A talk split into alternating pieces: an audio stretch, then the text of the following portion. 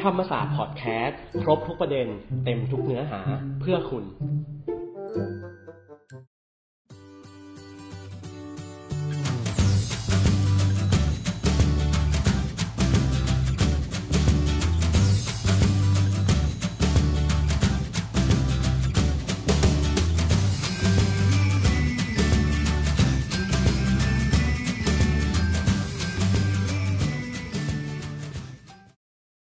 สวัสดีค่ะคุณผู้ฟังพบกับโอ๊ตนะคะในรายการ ICESR ธรรมศาสตร์ทอล์คค่ะ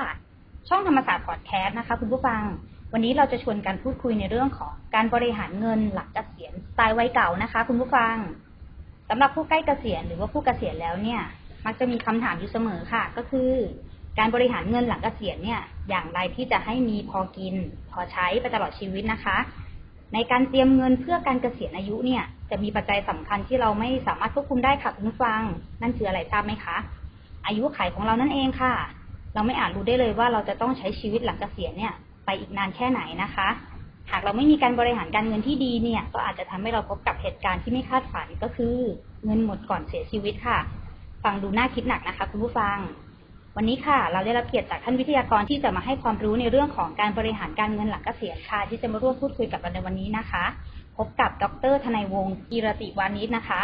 จากตลาดหลักทรัพย์แห่งประเทศไทยค่ะสวัสดีค่ะอาจารย์สวัสดีครับค่ะจากประเด็นที่กล่าวตอนต้นนะคะอาจารย์ในส่วนผู้เกษียณเนี่ยที่มีบุตรหลานดูแลเนี่ยอาจจะมองว่าปัญหานี้ไม่ใช่ปัญหาใหญ่สำหรับผู้ที่เกษียณอายุนะคะแต่ในกลุ่มผู้เกษียณที่ไม่มีลูกหลานดูแลเนี่ยถือว่าเป็นปัญหาใหญ่เลยทีเดียวนะคะอาจารย์เราอยากเก็บเงินหลังเกษียณเอาไว้ให้ใช้ยาวนานที่สุดเนี่ยจุดเริ่มต้นมันเกิดจากอะไรคะอาจารย์จุดเริ่มต้นเนี่ยง่ายมากคุณต้องมีการกำหนดเป้าหมายก่อนว่าหลังเกษียณเนี่ยคุณจะใช้ชีวิตยังไงนะฮะเพราะเมื่อคุณทราบเป้าหมายว่าคุณจะใช้ชีวิตยังไงหลังเกษียณไอ้วิถีชีวิตของคุณเนี่ยหลังเกษียณจะเอาถูกออกมาใช้เป็นตัวกำหนดค่าใช้จ่ายที่คุณต้องใช้หลังเกษียณนั่นเองเพราะฉะนั้นทำอะไรก็ตามเนี่ยไม่ว่าจะวางแผนอะไรก็ตามอย่างน้อยต้องมีการกำหนดเป้าหมายก่อนซึ่งเป้าหมายมันต้องตอบคำถามได้สามข้อเนาะ1. เป้าหมายของคุณหลังเกษียณคืออะไร 2. จำนวนเงินที่คุณต้องใช้หลังเกษียณเนี่ยต้องมีมากน้อยแค่ไหนและ 3. จำนวนเงินที่คุณต้องมีเนี่ยมันพอจะอยู่ไปได้นานแค่ไหนซึ่งพวกนี้ก็คือข้อมูลที่คุณต้องตอบให้ได้ตั้งแต่ต้นก่อนที่จะเริ่มต้นวางแผนครับผมค่ะอาจารย์คะแล้วการวางแผนการเงินหลังเกษียณเนี่ยมันมีหลักการที่สำคัญอะไรบ้างเหรอคะอ๋อง่ายมากเลยก็คือ1คุณต้องถามตัวเองก่อนว่า1คุณจะเกษียณอายุเมื่อไหร่ค่ะใช่ไหมฮะหลังจากทราบว่าตัวเองจะเกษียณอายุเท่าไหร่อย่างเช่นเนี่ยผมเนี่ยอยากเกษียณอายุตอน60ค่ะผมก็จะถามตัวเองต่อว่าหลังจากเกษียณผมจะอยู่ไปอีกนานแค่ไหนคือไม่ได้บอกว่าจะตายเมื่อไหร่นะเป็นแต่ว่าเราคาดการณ์ว่าเราน่าจะอยู่ไปอีกกี่ปีเช่นผมอยากเกษียณ60ผมอยากอยู่ไปอีก20ปีเพราะฉะนั้นก็คือไปเสียชีวิตตอนอายุ80ตัวเลข20ปีเนี่ยเราก็จะเอามาใช้ในการคำนวณหาค่าใช้จ่ายที่เราต้องใช้ในแต่ละปีแล้วก็เอามาปรับด้วยอัตราเงินเฟ้อเพื่อออกมาเป็นค่าใช้จ่ายก้อนใหญ่ที่เราจะเอามาใช้เป็นการกำหนดเป้าหมาย20ปีที่เราจะอยู่หลังเกษียณหลังจากนั้นพอได้ตัวนี้ปุ๊บเราก็มาดูแหล่งรายได้ของเราว่าเรามีแหล่งรายได้อะไรบ้างวันนี้ที่เราจะเอาไปใช้ในยามเกษียณแล้วมาดูว่ามันเพียงพอไหมกับรายจ่ายที่เกิดขึ้นตอนนั้นพอเข้าใจไหมฮะค่ะอาจารย์คะแล้วถ้าเราอยากให้เงินเรางอกเงยขึ้นจากเดิมที่เรามีเนี่ยค่ะอาจารย์เราจะหาเจ้าแหล่งรายได้ในวัยเกษียณได้จากที่ไหนอะคะอันนี้ก็ขึ้นอยู่ว่ามีอะไรบ้างคะอาจารย์ขึ้นอยู่กับว่าคุณทำงานอะไรถ้าคุณเป็นมนุษย์เงินเดือนหรือเป็นข้าราชการเนี่ยคุณก็อาจจะมีรายได้หลังเกษียณที่ชัดเจนอยู่แล้วเช่นถ้าคุณเป็นมนุษย์เงินเดือนสำหรับบางคนก็จะมีประกันสังคม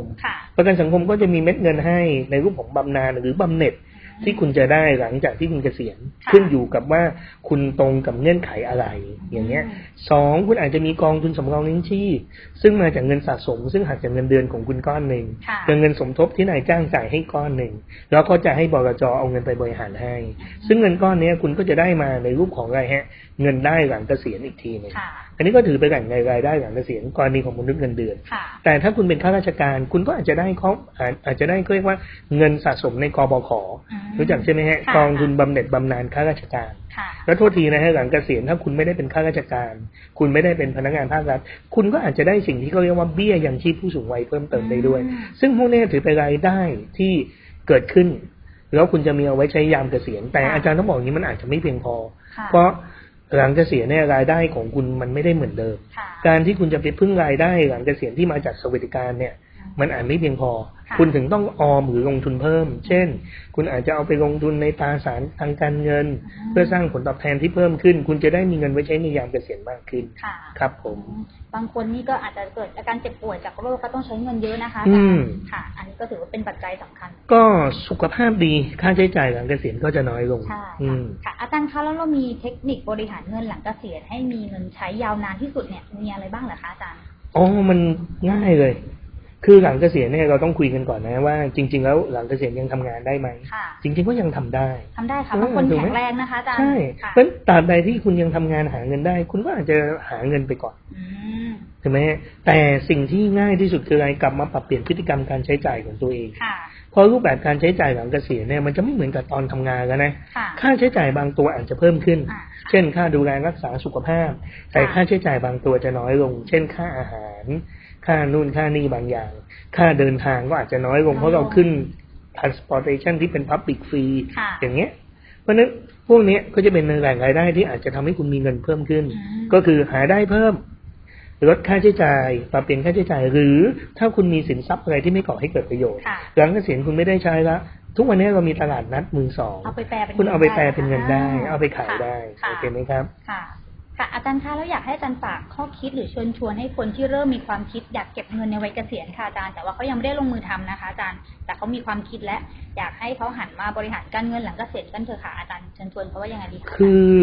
อันนี้ต้องพูดกันตรงๆว่ามันอยู่ที่ทำหรือไม่ทำต่อให้คุณมีแนวคิดว่าคุณจะวางแผนเกษียณแล้วคุณวางแผนเกษียณเขียนรายการรายละเอียดแล้วว่าคุณจะทำอะไรบ้างเป็นรายลักษณ์อักษรแล้วแต่ถ้าคุณไม่ทำมันก็คือแค่แผนนะ